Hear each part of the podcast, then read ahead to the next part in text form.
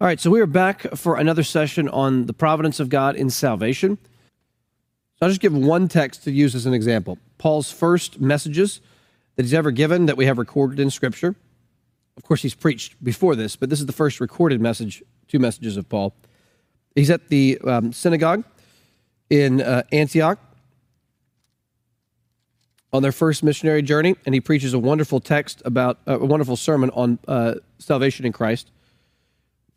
As he comes to a conclusion of that first message, he says this. He's talking to his uh, to his Jewish brothers.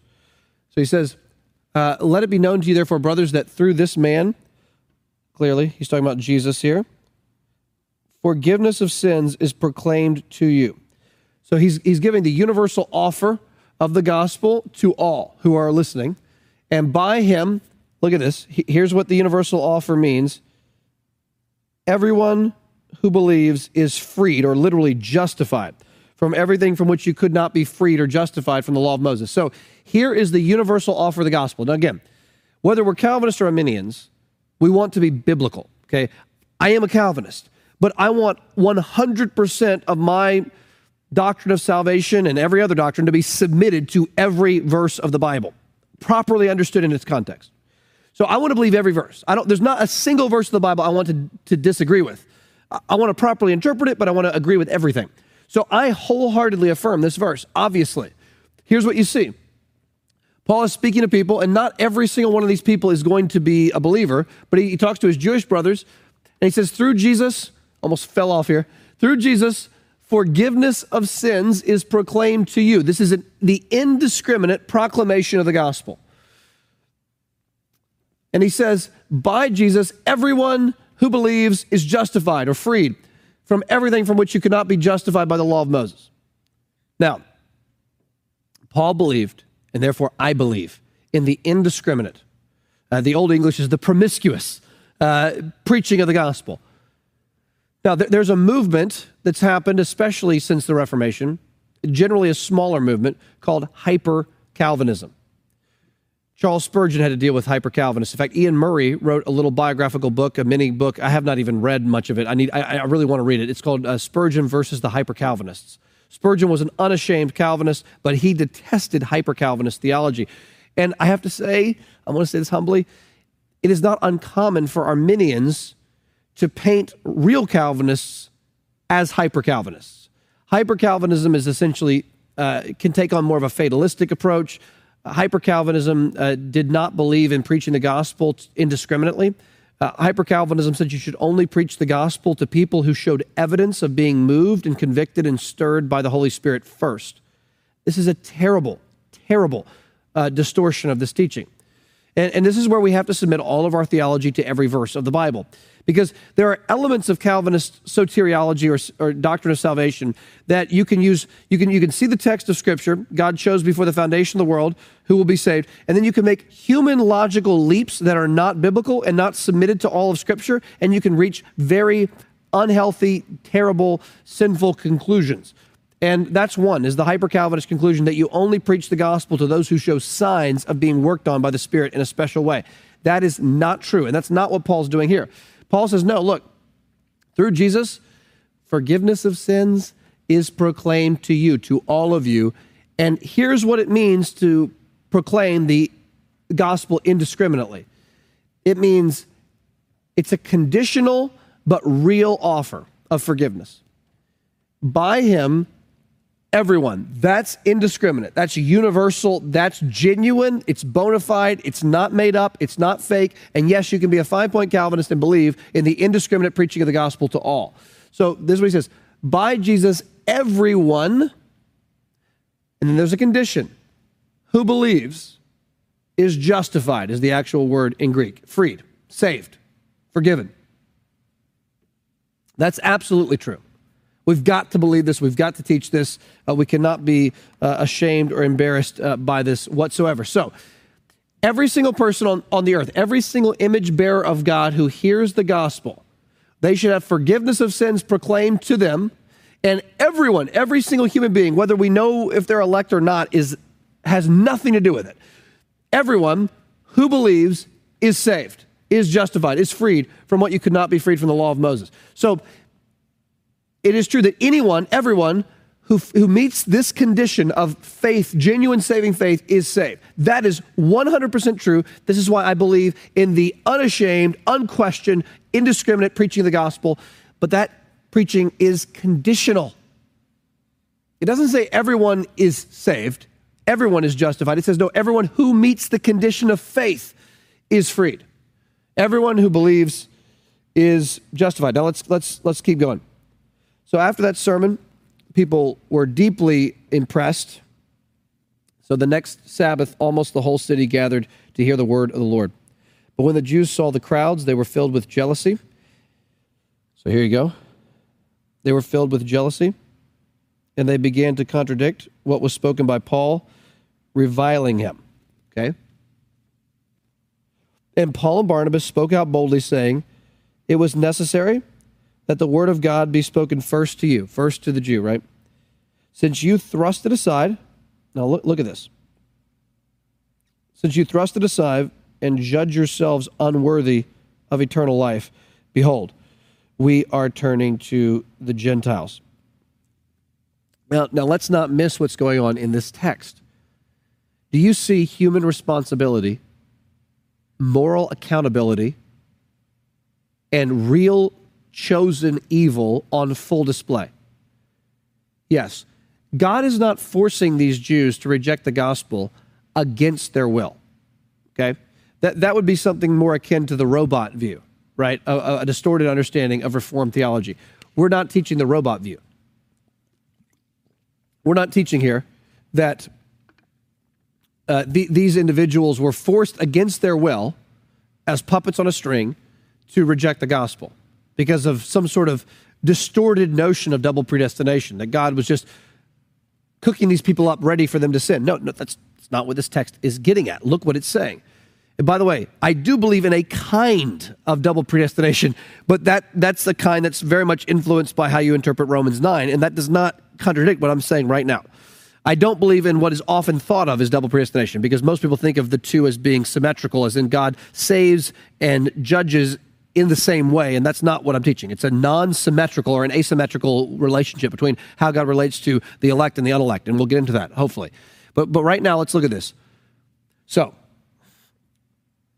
but when the Jews saw the crowds, they were filled with jealousy. Where did that come from? That jealousy was sinful and it came from within their own heart. It was real, it was wicked, and their will followed their desires on this. In other words, their evil desires were stirred up by Paul's popularity. See what happened here? What happened? Paul was attracting, that is ugly. Paul was attracting the crowds, right? Paul was attracting the great crowds. So, because Paul has the crowds on their side, the Jewish leaders are losing the popularity that they so idolize and crave and live for, and in reality, worship. This is not different from in the New Testament Gospels when Jesus is becoming popular. The Pharisees and Sadducees say, We got to stop this guy because he's going to take away our popularity.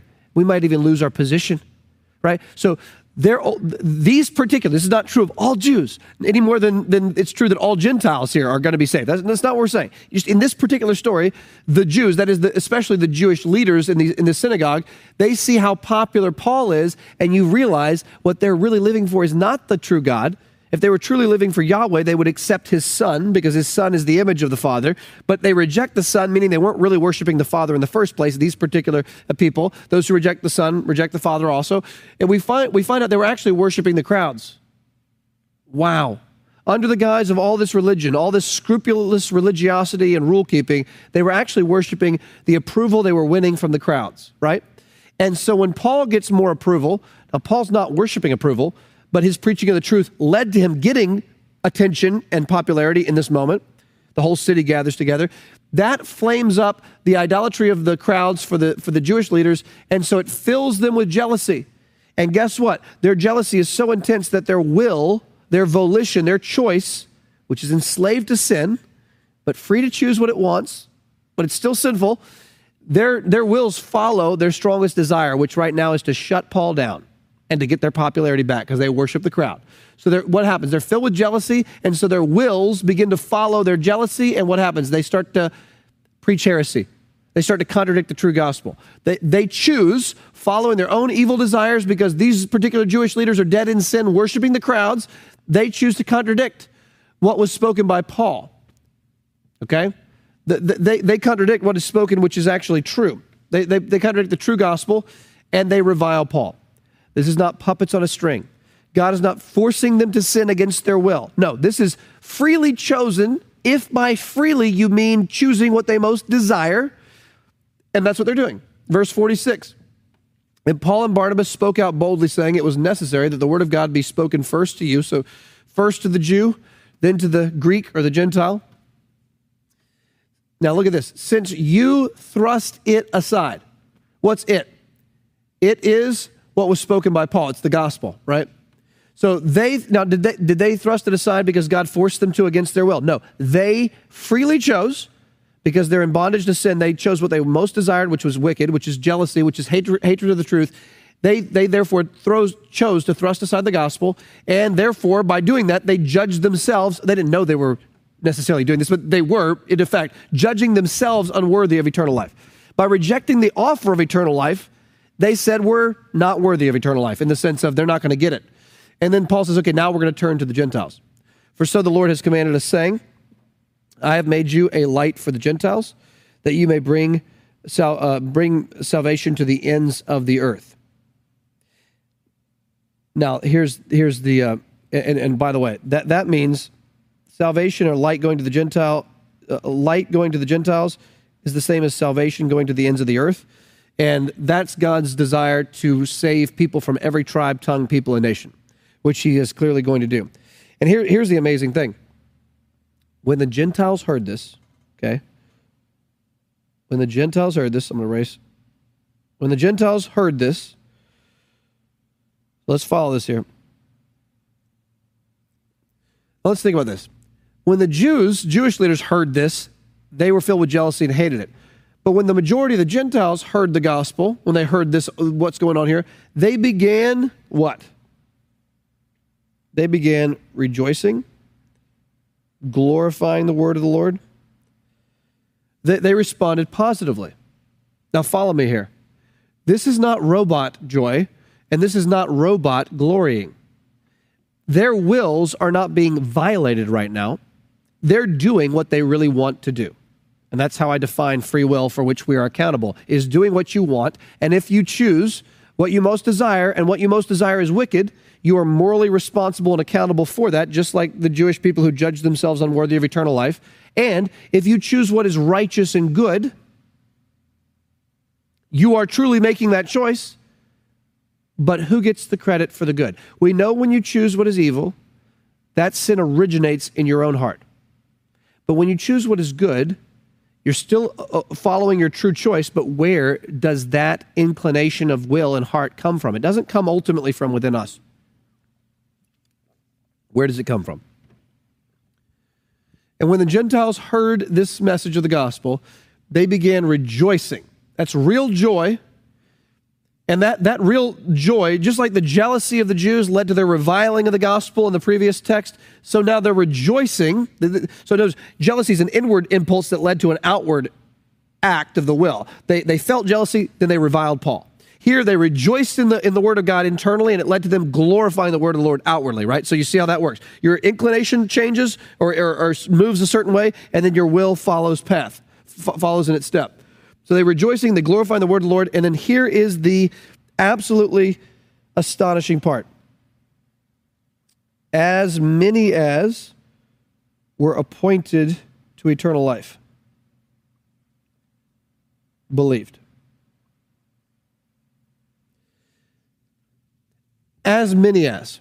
It does not say, look it up in the Greek, look it up in other translations. It doesn't say most of those who were appointed to eternal life believed. I've looked at Arminian commentators on Acts and I've tried to see how they take this. Oh man, it's it's it's it's really uh, it, it, doesn't work. I, have looked at several different. I, I looked at. I don't remember who I looked at. I think I've looked at a couple of different guys in particular, and just how do you interpret this? It doesn't say God appointed them all to eternal life, and some believed, right? It doesn't say God appointed 80% to eternal life and 30% believed. No, it says as many as were appointed to eternal life. Now, some Arminian commentators try to take a point that here is referring to the individuals. They appointed themselves to eternal life, and so they believed. I, am sorry, this is not, that's not what this means. That, that is not the natural reading of this text at all. This is a divine passive.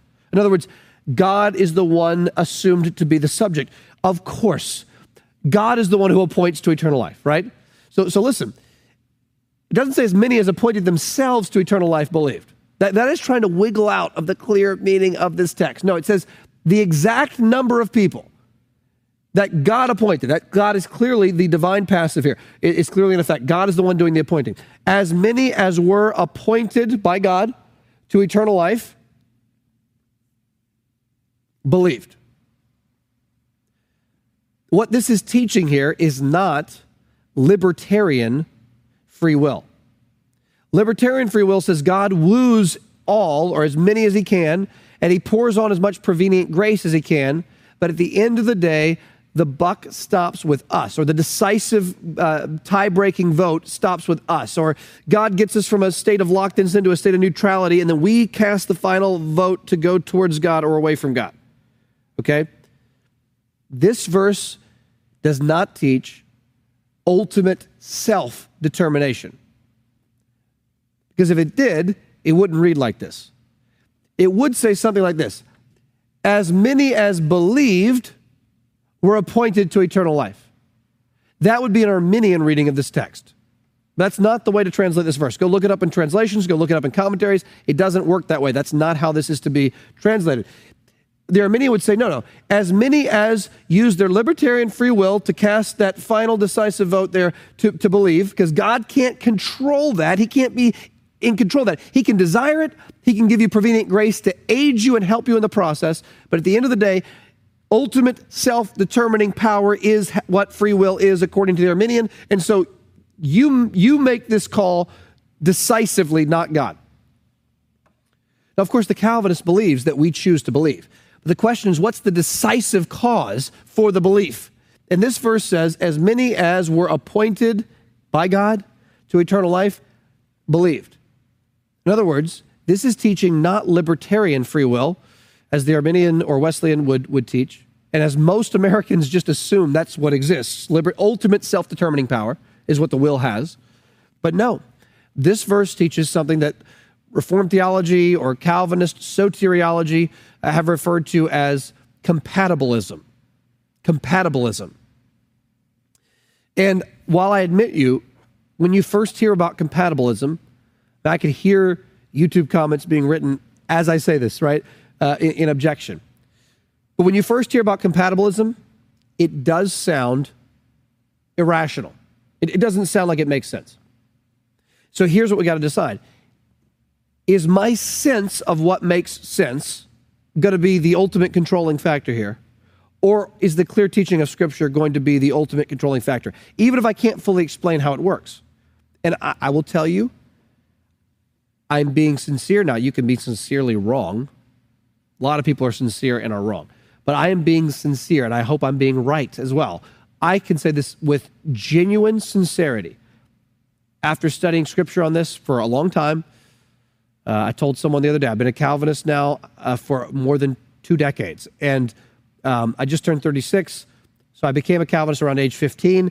We, this is even weirder. I became convictionally reformed while I was still a false convert. I didn't become a Christian until I was 16, truly, uh, truly born again until I was 16. So I was technically reformed before I was born again, which is a very strange thing to be. But I was self, uh, self um, aware to the fact that I was convictionally reformed when I thought I was a Christian, but was not yet. So I've been a, I've been a Calvinist for about 21 years and a Christian for about 20 years which I don't even know what to make of that, but that's that's true. So I mean, I've thought about these things for, for quite a while. Doesn't mean I, I'm inerrant. Doesn't mean I can't be wrong. Uh, of course, if I hear a better argument, I would love to hear it. But I'll just tell you, after a lot of years of studying this text, uh, these texts, many texts, Old Testament, New Testament, teaching on them uh, many different times, being asked about them innumerable times over the last 20 years by all kinds of different people and in all kinds of discussions. I went to a Bible college where almost all my professors were four or five point Arminians, and where almost all my classmates and dorm mates and friends and guys that I was hanging out with and talking to about the Bible, almost all of them, without exception, were Arminians. And I love these people, and they love the Lord, and I love the Lord too, and I, they're a joy to be around. But just, I, I've been in all kinds of discussions on this issue for a long, long time. I would say of all the um, controversial things I've debated with people, this has got to be at the top of the list for the last 21 years of my life. Doesn't mean I'm right.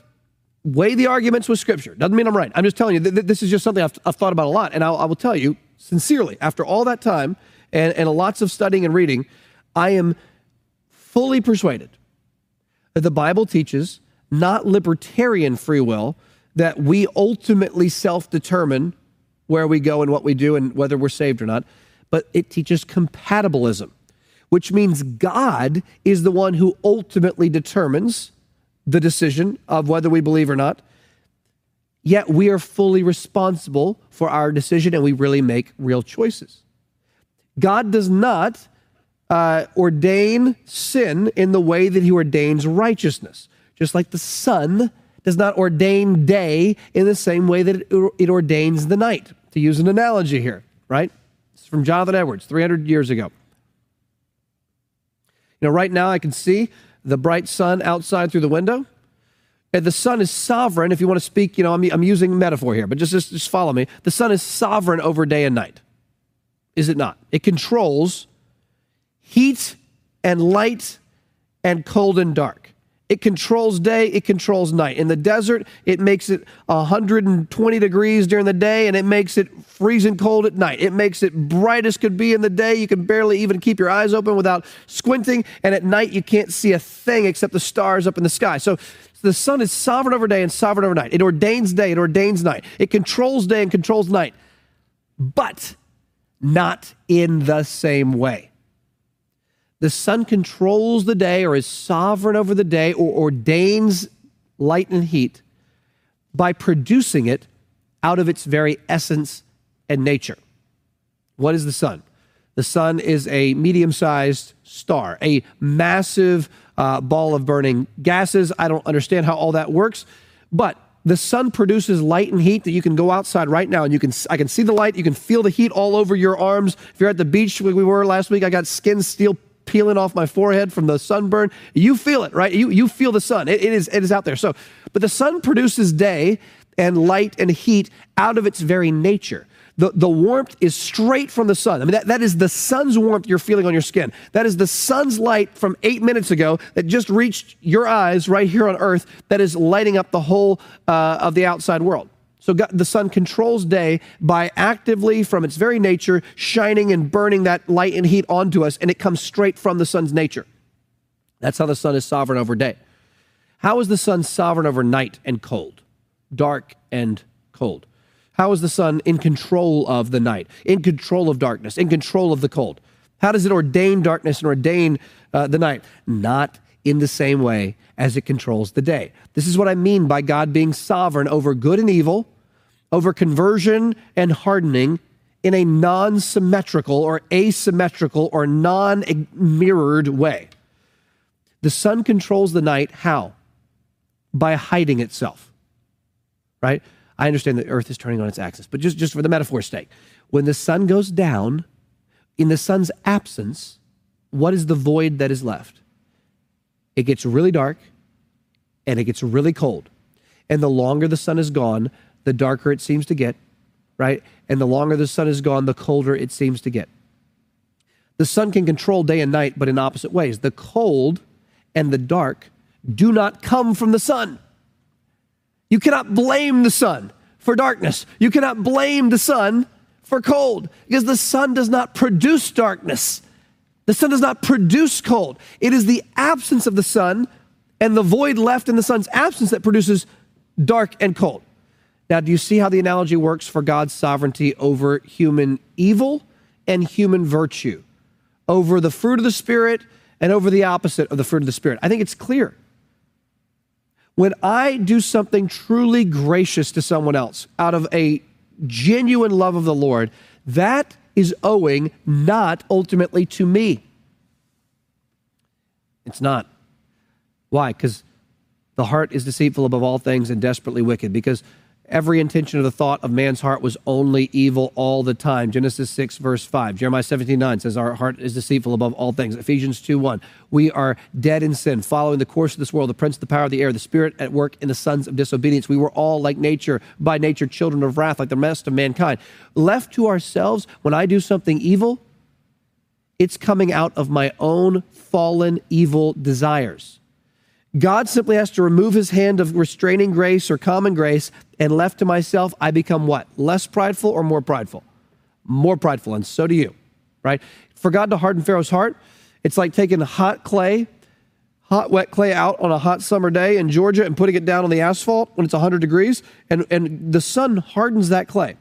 But the sun does not harden the clay by putting dryness coldness and hardness into the clay. No, the sun simply shines and removes the moisture. And as the moisture evaporates out of the clay, the clay becomes what it was naturally on its own, which is a hardened, immovable kind of brick sitting there on the ground, right? So when God removes his restraining grace, when he lessens the intensity of the conscience that he's given us, when the spirit of conviction is removed, when God removes his grace, which he doesn't owe us grace in the first place, we are left with our true will on its own apart from God's help or intervention. And guess what? We are still free to choose, but we freely choose what is absolutely wicked. But God is sovereign over evil the way the sun is sovereign over night. Evil doesn't come from God. God is not creating evil, He's not the author of evil. God is sovereign over evil.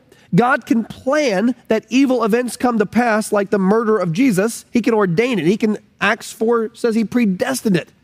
Acts two twenty three says he pre-planned the murder of Jesus by the hands of lawless men. God can pre-plan evil. He can ordain evil, but he, he's sovereign over it the way the sun is sovereign over the night. When God removes himself, evil takes on its full form and true colors. So let's come back here. What do we see here? This is compatibilism. I'm still making real decisions that are free within the limits of my own inclinations and desires. But if God removes himself, my inclinations and desires are enslaved to sin. So I can I'm free to choose whatever I want, but I only want what is evil. But if God undeservedly graciously shines the sun on my dark heart and brings the light and warmth and heat of his spirit into my soul? If he ordains from eternity past that I, although deserving nothing but hell and condemnation, which is truly what I deserve, if he ordains to appoint me to eternal life, even though I don't deserve eternal life at all, I deserve eternal death, eternal torment in the lake of fire. If God undeservedly, for the sake of showing off his grace and mercy, appoints me before time for eternal life, eternal life, then God can move on my heart in such a way that He opens my blind eyes, He unstops my deaf ears, He regenerates my dead, despicable heart, creating a whole new nature. And guess what happens then? Suddenly, for the first time, I have desires for God for his own sake. I desire Jesus for Jesus' sake. The glory of Jesus is more overpowering to me than the glory of football or for me, movies and editing video and photography or hanging out with friends or whatever it might be alcohol, drugs, sex, whatever it is, the, the, the common idols. Those are the things that captivated our affections before Maybe it was having a good reputation, a good job, a good salary, a nice house, a nice lake house, get some jet skis, whatever it may be. Our heart is wrapped up in these things. Our affections are excited by these things, and therefore our will follows our inclination into those things, and that's why we live for the world. Just like the, the Jews in this context, the Jewish leaders, they were living for the approval of the crowds. That's what they live for. And when Paul gets their approval, suddenly they have jealousy and hostility. They want Paul dead. And they, they re- reject his gospel message. Why? Because they're worshiping the wrong thing. But when God intervenes, suddenly me, I'm a Gentile, right?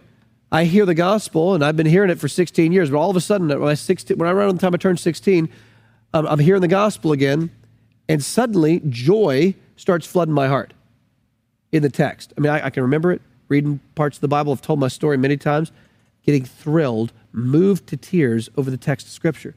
Suddenly, I'm, I'm rejoicing over the text of Scripture. I've never done that before. Suddenly, I'm glorifying the word of the Lord. Suddenly, I'm, I'm talking to my friends. I mean, we're, we're 16 year olds. We're, we're driving around. We just got our licenses. Suddenly, I'm, I'm driving around in the car and I'm talking to my friends about Philippians. Right? Suddenly, it's nine o'clock at night on my parents' driveway, and I'm sitting in the car with Josh, a friend of mine, in his Honda, I think it was. And suddenly, we're talking about Philippians chapter 2 and the story of Epaphroditus, almost dying uh, in his love for, for, for Paul on behalf of the Philippians.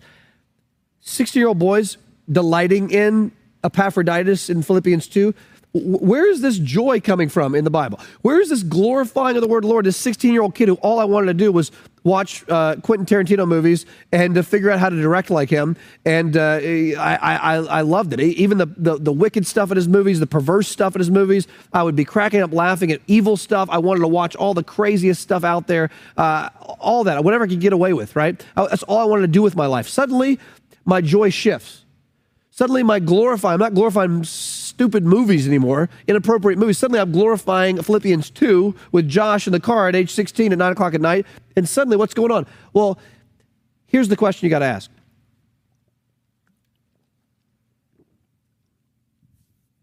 According to Arminian Wesleyan type theology, the view that,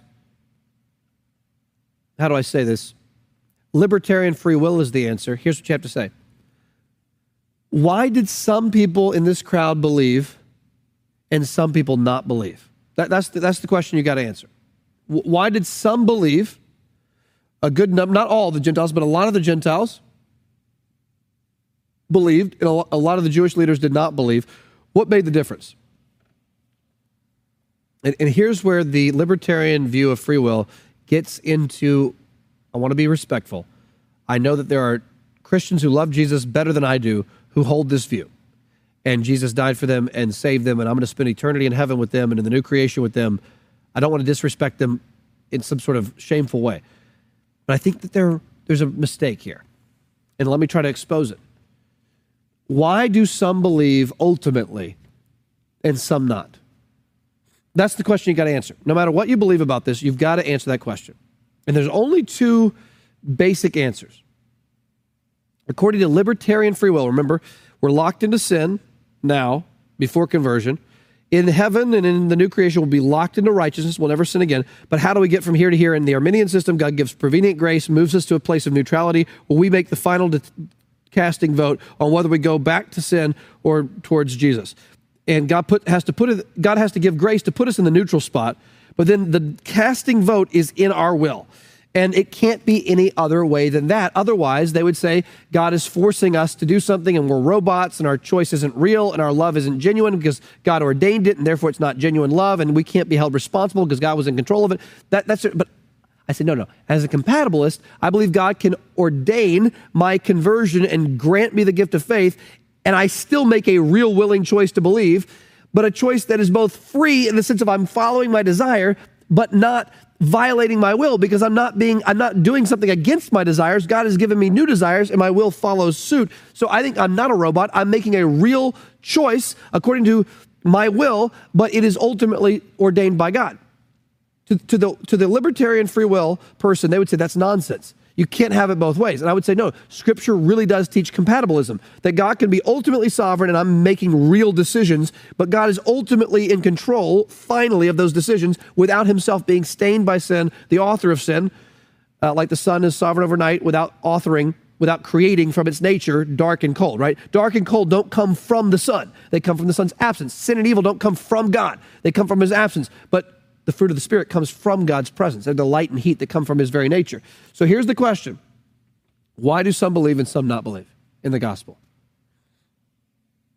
I want you to answer that in your own heart right now. Because the libertarian free will answer is you can't believe without God's help. You can't believe without prevenient grace. without the provision of prevenient grace. That's what some people call provisionism or being a provisionist.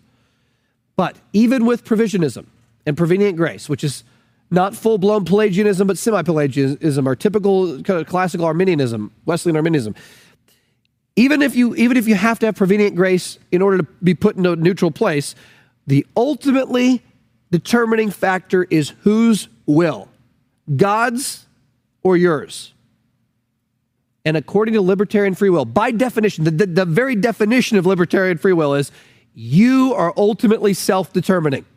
You need God's help, but God's help is not decisive in whether you become a believer or not. God gives you as much help as He can without violating anything. He puts you in a place of neutrality, but who makes the casting decision? Who makes the ultimately decisive choice?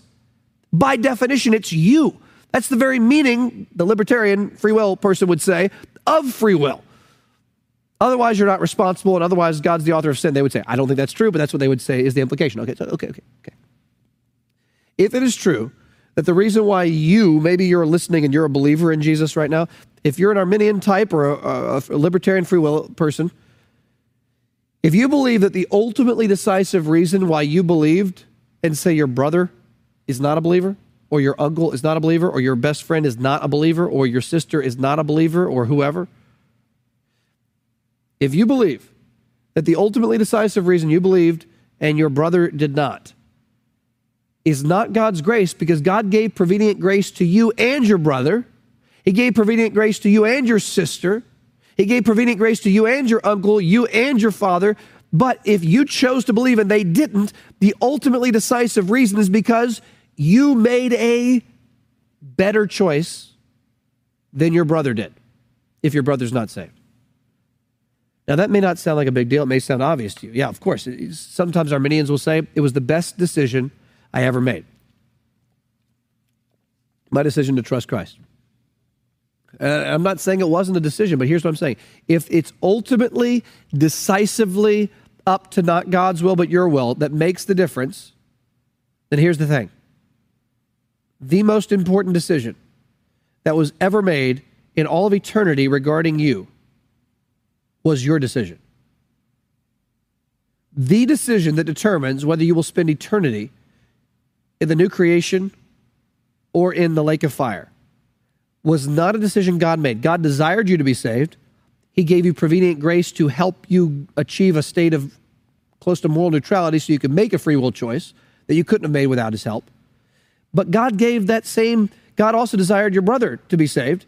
And God also gave that prevenient grace to your brother to bring him to that place of neutrality. And your brother, I'm sure, heard the same gospel message you heard growing up. And maybe, I'm assuming he went to the same church you did growing up, hypothetically. You know, I'm making this up.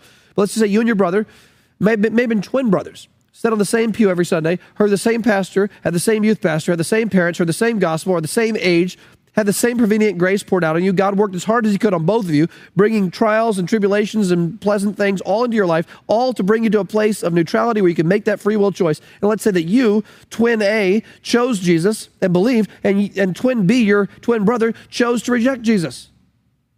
Then the most decisive, most significant, most life altering, eternity altering decision that has ever been made in your life is something that you are responsible for it. Ultimately, let's listen, because I also believe we're responsible. Let's say it more clearly. You are credited with. You can't credit God with your choice to be a believer, which means the most important thing that ever happened in your life, which is choosing Christ, is something that you get the credit for. And you say, no, no, no, no. I want to give God the credit for that. You can't because your twin brother received the exact same prevenient grace, had the same pastor, heard the same gospel, same sermon, same youth pastor, same parents, same devotionals with your parents growing up, same everything. God poured out the same basic blessings on your twin as on you, gave the same prevenient grace to your twin as to you, tried to save your twin as hard as he did to save you. So at the end of the day, if your twin did not believe and you did believe, it wasn't God's grace that made the difference. God did as much as he could to save both of you as he possibly could. He worked as hard as he could to save both of you. He poured out as much grace as he could. At the end of the day, the difference maker was your will, not God's.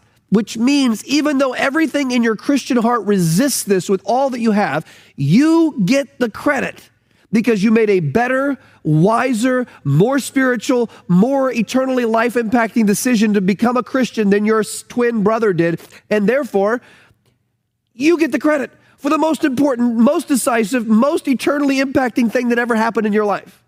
You can't give God the credit for your conversion. Because if God got the credit for your conversion and was working just as hard in your twin, your twin would be converted too. But the fact that your twin rejected God and you accepted God means the difference maker is you. It's your will. You get the credit. But that cannot be. That's not what Scripture teaches. Let me check my microphone to see if I'm still on here. That's not what Scripture teaches. What does it say? When the Gentiles heard the gospel, they began, suddenly there's joy springing up. Where's that coming from? That's God changing the disposition of their heart, isn't it? That's God opening their eyes to see beauty in Jesus. That's not natural, that's supernatural, that's miraculous. That's regenerating grace right there. They began glorifying the word of the Lord. What happened? Not as many as appointed themselves to eternal life believed, then they would get the credit. Then they would get the credit for their appointment. And there would be room for boasting. I know Arminians don't want to boast about their conversion. They want to say, no, to God be the glory for great things he has done. You know, even the Wesleys wrote that hymn, Long my imprisoned spirit lay, fast bound by sin and nature's night. Thine eye diffused a quickening ray. I woke the dungeon flamed with light. My chains fell off, my heart was free. I rose, went forth, and followed me, followed thee.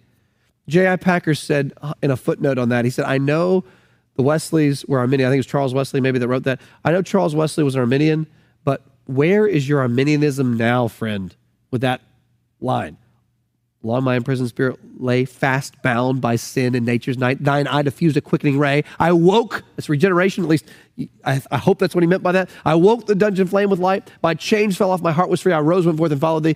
He want, even the Wesleys want to give God the credit for their conversion. But logically, Doctrinally, it is impossible to give God the credit for the fact that you became a Christian. Of course, you could not have become a Christian without God. But God could not have made you a Christian without you. The final decisive vote was in your will, therefore you get the credit. But that's not what the text says. It says, as many as were appointed, not appointed themselves, because whoever appoints gets the glory. Whoever makes it happen is the appointer. If it's you, you get the glory. No, no, no, no. As many as God appointed to eternal life believed. Now get this. It doesn't say God appointed 70 and 40 believed, in which case God doesn't have final control. He's not finally uh, ordaining the outcome. No. The exact number that God picks, that God appoints to eternal life unconditionally by his grace for his glory, that, that exact same number believes. This is compatibilism, not libertarian free will. Libertarian free will would say God would pick everybody if he could. He's trying to save everybody as, he, as, as much as he can.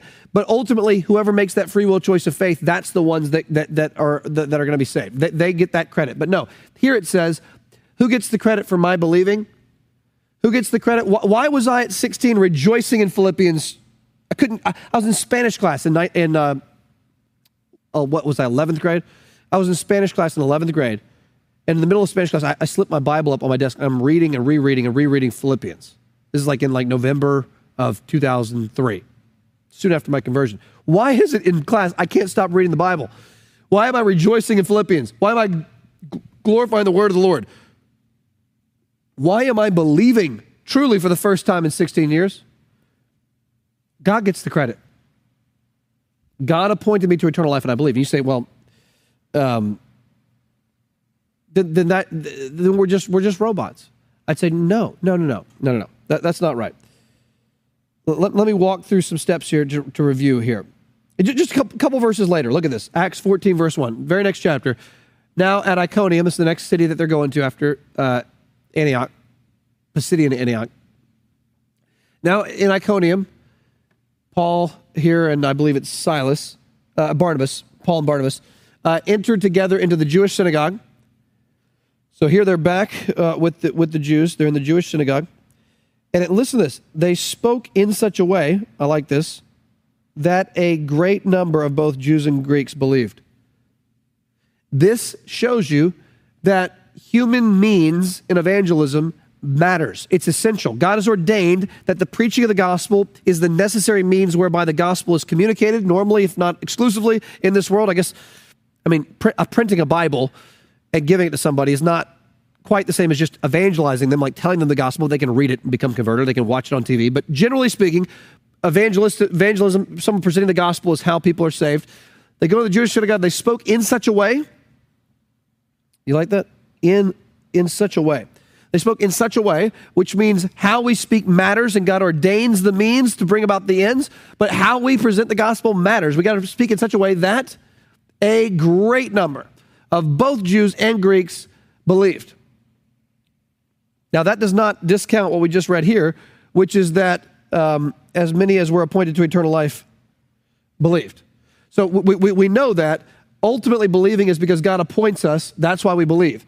But that does not rule out the fact that how we speak matters. And God ordains the way, the manner in which we speak, the accuracy and the passion with which we present the gospel prayerfully, that brings about a great number of Jews and Greeks believing. So John Piper draws out some of these points. I think I added one to these, but he had five points. I, I made it six and tweaked the wording. So, number one, we just saw in verse 48 of Acts 13, election is not based on foreseen faith. Election is not based on foreseen faith. You, you see it here. It doesn't say that as many as believe got appointed. No, no, no. The appointed to eternal life, the appointing to eternal life creates the belief. God's sovereign choice to regenerate the heart, to give new eyes, new affections, new desires, leads to the will following those desires into genuine faith in Christ. This is not the violation of the will, this is the transformation of the will. We're not doing against what we desire. We're, God changes what we desire by his appointment, giving us joy to glorify the word of the Lord, and we, we put our faith in Christ. So, election is not based on foreseen faith. We see that clearly in the text. Number two, right with that, your faith, if you're a believer in Jesus, your faith is owing to, like we just talked about, God's appointing you to life. So, this is what I mean by saying that Reformed theology, while yes, there are a lot of arrogant Reformed people, and man, I'll tell you, uh, I got to watch my tone all the time talking on this stuff because my tone could slip into the same kind of arrogance I'm trying to argue against. But in reality,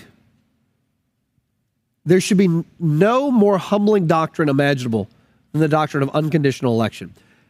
If my faith, if even the fact that I chose Jesus, is owing not to my wiser use of libertarian free will than my twin brother. I don't have a twin brother, but for the sake of that analogy, if, if, if my brother, if I, if I had a twin brother who is not a believer and I was a believer, if I said, okay, I'm a believer because I made better use of my free will and God's prevenient grace than he did. He had prevenient grace and a will. I had prevenient grace and a will. I chose Jesus. He didn't. And if the ultimately determining factor is in my will to cast the, the final vote, then I simply made better use of prevenient grace and the means of grace and my free will than my twin brother did. In which case, even though the Arminian, everything in his impulse as a born again person screams against getting credit for his salvation, he has to admit, logically, if the difference maker lies in you, then who gets the credit for that? You have to, by definition. If you try to give the credit to God, then why isn't your twin brother saved? Because he did the same thing for your twin as he did for you. So the difference maker is you, so you get the credit, and whoever gets the credit when in regards to salvation, whoever gets the credit gets the glory. But I don't think the Bible is set up to where 99% of the credit goes to God, but then 1% of the credit goes to your will. No, not at all. Just the opposite. My faith is not owing to my will, in which case, we, you know, there's a room for credit, for glory. No, my faith is owing to God's appointing me to life. Do you understand how radically humbling that is?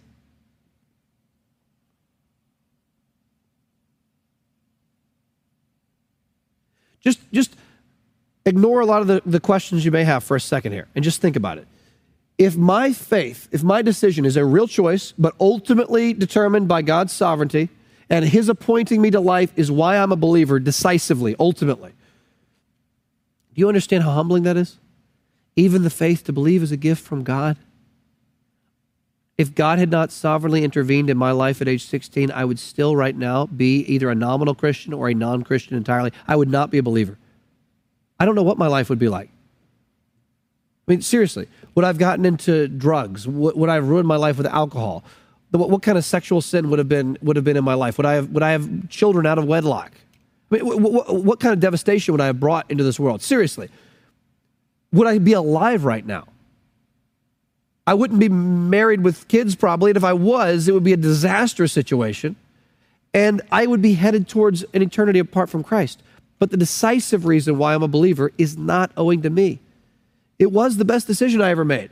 But it's a decision I never would have made apart from God's grace, and God's grace saw to it that I made that decision decisively. God was the decisive factor. Now let's move to point number three.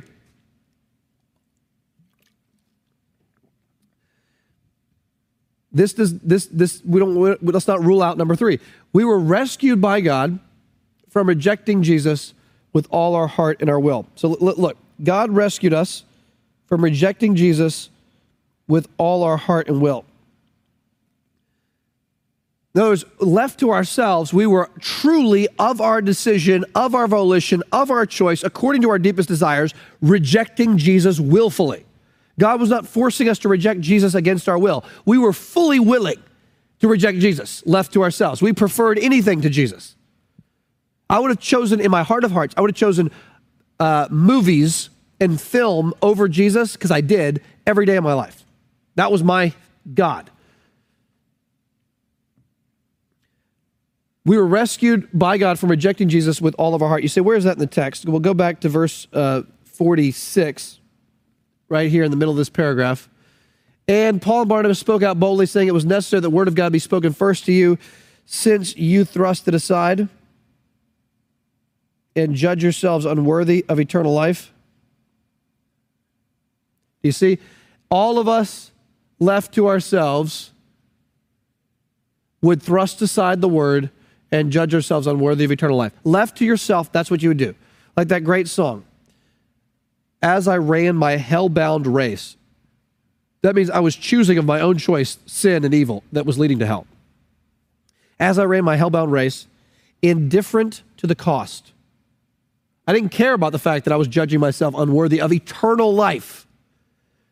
As I ran my hell-bound race, thrusting aside the gospel, indifferent to the cost, you looked upon my helpless state, right? You, you looked upon my helpless state and led me to the cross. You appointed me to eternal life. And I beheld God's love displayed. You suffered in my place. You bore the wrath reserved for me. Now all I know is grace. So we, we went through these three parts. Our faith is owing to God. Our sin is owing to us. And had God not intervened, our sin would have, of our own choice, dragged us down to hell. Point number four the gospel is to be offered freely, indiscriminately to who? Everyone. The gospel is to be offered freely and indiscriminately to everyone. This is not inconsistent with anything else that's being taught in this passage. I think you have unconditional election taught in verse 48. I think you have the universal offer of the gospel taught in verse 38. Let's go back and look at it. Let it be known to you, therefore, brothers, that through this man forgiveness of sins is proclaimed to you. And by him, everyone who believes. Everyone who believes. This, this is the indiscriminate preaching of the gospel. Now, it, look, everyone, it's true, any image bearer of God who meets the qualification and condition of believing is justified, is freed, is saved. So it's true. Anybody who believes will be saved. But who is it who actually believes at the end of the day? Who is it? So everyone who believes is saved, but who actually does believe? As many as were appointed, as many as were appointed by God to eternal life, believed. So it's true. Anyone who believes will be saved, but only those whom God appoints. And as many as were appointed by God to eternal life believe. So both of those things are absolutely true. There is no logical or biblical contradiction between these two things that I'm saying. I know some people will think this is a contradiction, but it's in the text and it's not a contradiction. There is no contradiction between offering the gospel to all conditionally, which is saying this anybody, if this room was full of 100 people, if I said, any of you Let's say they're all non Christians. Any of you who repents and believes in Jesus will be saved right now. That is factually true, period. And yet it's also true that only and all who are appointed by God to eternal life will believe. Those are not contradictory. You offer the gospel to all, God saves his elect. Those God whom appoints brings to faith, but yet we offer the gospel to, to all. So again, we offer the gospel. The gospel is to be offered freely to everyone. No question about it. Don't ever let a hyper Calvinist tell you that you only preach the gospel to those who seem to be converted or those who seem to be showing signs of conviction of sin of the Holy Spirit. No. Uh, Paul on the road to Damascus was not showing signs of conviction of sin when, when Jesus con, con, uh, confronted him. Number five, this is important. God has ordained evangelism. I want to, make this clear. God has ordained evangelism as a means, a necessary means to bring his elect to faith. God works through means. So I'm here right now in the church, in the gym, uh, and, and I believe God's sovereign will always comes to pass. So it was God's sovereign will that I'd be standing right here right now. But I did not get here by magic. I didn't wake up in the morning, roll over, and God zapped me and brought me here, and I just turned, opened my eyes and I was here. No, God can do that. Of course, God can do that. That's called miracle. But God does not normally work through miracles, as in like breaking the laws, the normal laws of nature and physics to, to make things happen, like resurrection from the dead or whatever. God can do that. God does sometimes still do that. But no, the normal way that God brings about ends is through means. And how does God bring his elect to faith? By ordaining evangelism as the necessary means, uh, necessary with the exception of, you know, whatever strange thing God may want to do. I'm, I'm not saying people get saved apart from the gospel. I'm just simply saying uh, God is going to use normal, normally evangelism to bring about the faith of his elect, perhaps exclu- exclusively in some sense. And we see that in 14.1. Paul and Barnabas, they entered the Jewish synagogue and they spoke in such a way that a great number of both Jews and Greeks believed. So, spoke in such a way that a huge number of people became believers. This does not rule out the verse in the, just a few verses earlier when as many as were appointed to eternal life believed. Doesn't rule that out. No, it's still true here. As many as were appointed to eternal life believed. And in this case, God ordained that a great number, not just of Greeks this time, but of Jews, believed. That's how God does it. But God, God appoints it, and God doesn't just appoint the result like a miracle, like they get converted out of nowhere, poof. No, God ordains the result. As many as were appointed to eternal life believed, which in this case was a lot of Jews and Greeks. But how does God work to bring that about? He ordains the means. Absolutely, He ordains the means. God brought Paul and Barnabas there to the synagogue in Iconium, in Iconium, and God worked through them and ordained that they speak in such a way that a great number who were appointed to eternal life believe. So God appoints the means and God appoints the ends. God appoints evangelism, God appoints the belief. God works through all of it. So to say, like, a, like, a, like an extreme hyper Calvinist, we don't even need to evangelize anybody. You know, that's what John Paton heard. John Paton was going to go preach the gospel on the Indian, uh, excuse me, on the on the on the islands uh, to cannibals. And there was an older gentleman in his church and who, who, knows where he was at with the Lord. Maybe he was a true believer, but he was mistaken here. Uh, he was speaking as an accidental hyper Calvinist, probably. But uh, John Paton said, I need to go preach the gospel to these cannibals. They're all going to perish and go to hell. And this old man said, um, If God ordains to save the cannibals, he'll save them without your help. Well, that's just a misunderstanding of how God works through means. God did ordain to save tens of thousands of those cannibals over the course of centuries in Burma, I believe, right? I think it was, it was in Burma. I, I may be getting confused with uh, with uh, John Paton and the other guy, but uh, sorry, Adoniram Judson. But but whatever the case is, God did ordain to save tens of thousands of the cannibals. And guess how he did it? Through John Paton going there, risking his life, giving decades of his life, watching his child and wife die right in front of him. Uh, all this horrible stuff happening. But God worked through that as the means to bring about the, the, the conversion of tens of thousands of those cannibals. So don't say, well, if God is going to ordain someone to believe, doesn't matter how you speak, doesn't matter what you do. No, no, no, no, no. God is going, if God has appointed people to believe, he's going to appoint uh, messengers to go speak. So back here to the list. The gospel is to be freely offered to everyone. God has ordained evangelism as a means to bring about his elect to faith, to bring his elect to faith. Number six, this is an important one. Who are the elect? We discover who the elect are. How? When they respond to the gospel in faith. We, we discover who the elect are when they respond to the gospel in faith.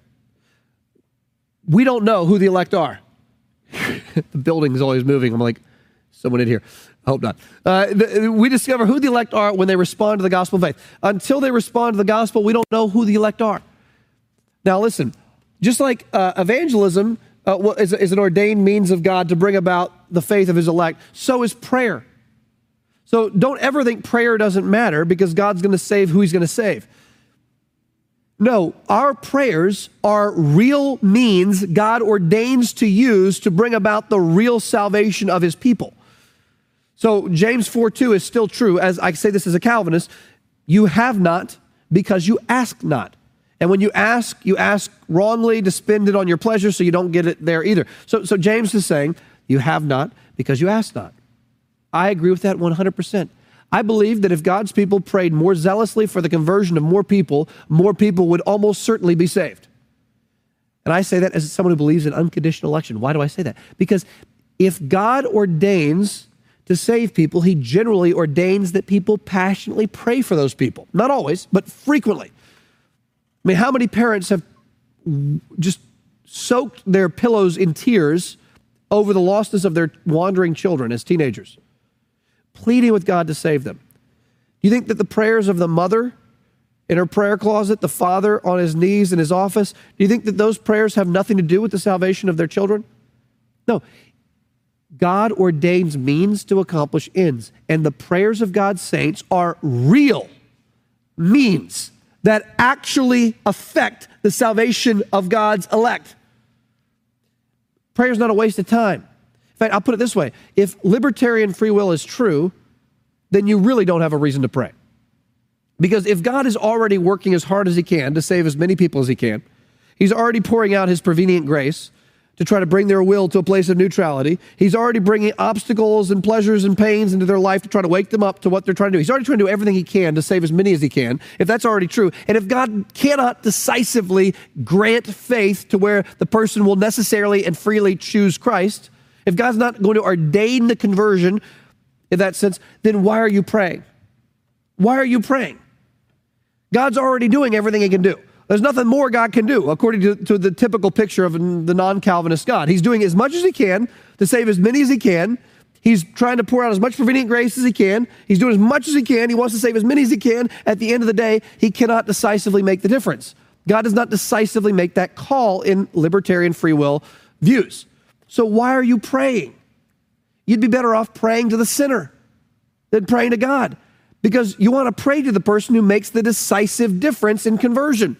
And if the most important decision I ever made is ultimately owing to my own free will choice, yes, with God's help, but ultimately the buck stops with me. Ultimately, I cast the deciding ballot. I'm the one that makes the ultimately decisive different difference. I'm the I make ultimate self-determination with my will.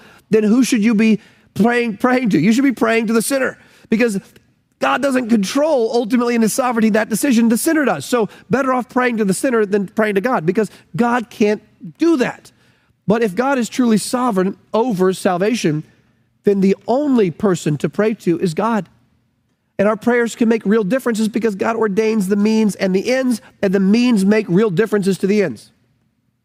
If God in his sovereignty has ordained that you eat food today, the normal way he will bring about the food in your stomach. Uh, put it this way if God has ordained that your, your stomach be full of food around 1 p.m. today, then you know how the normal means God is going to bring about to do that?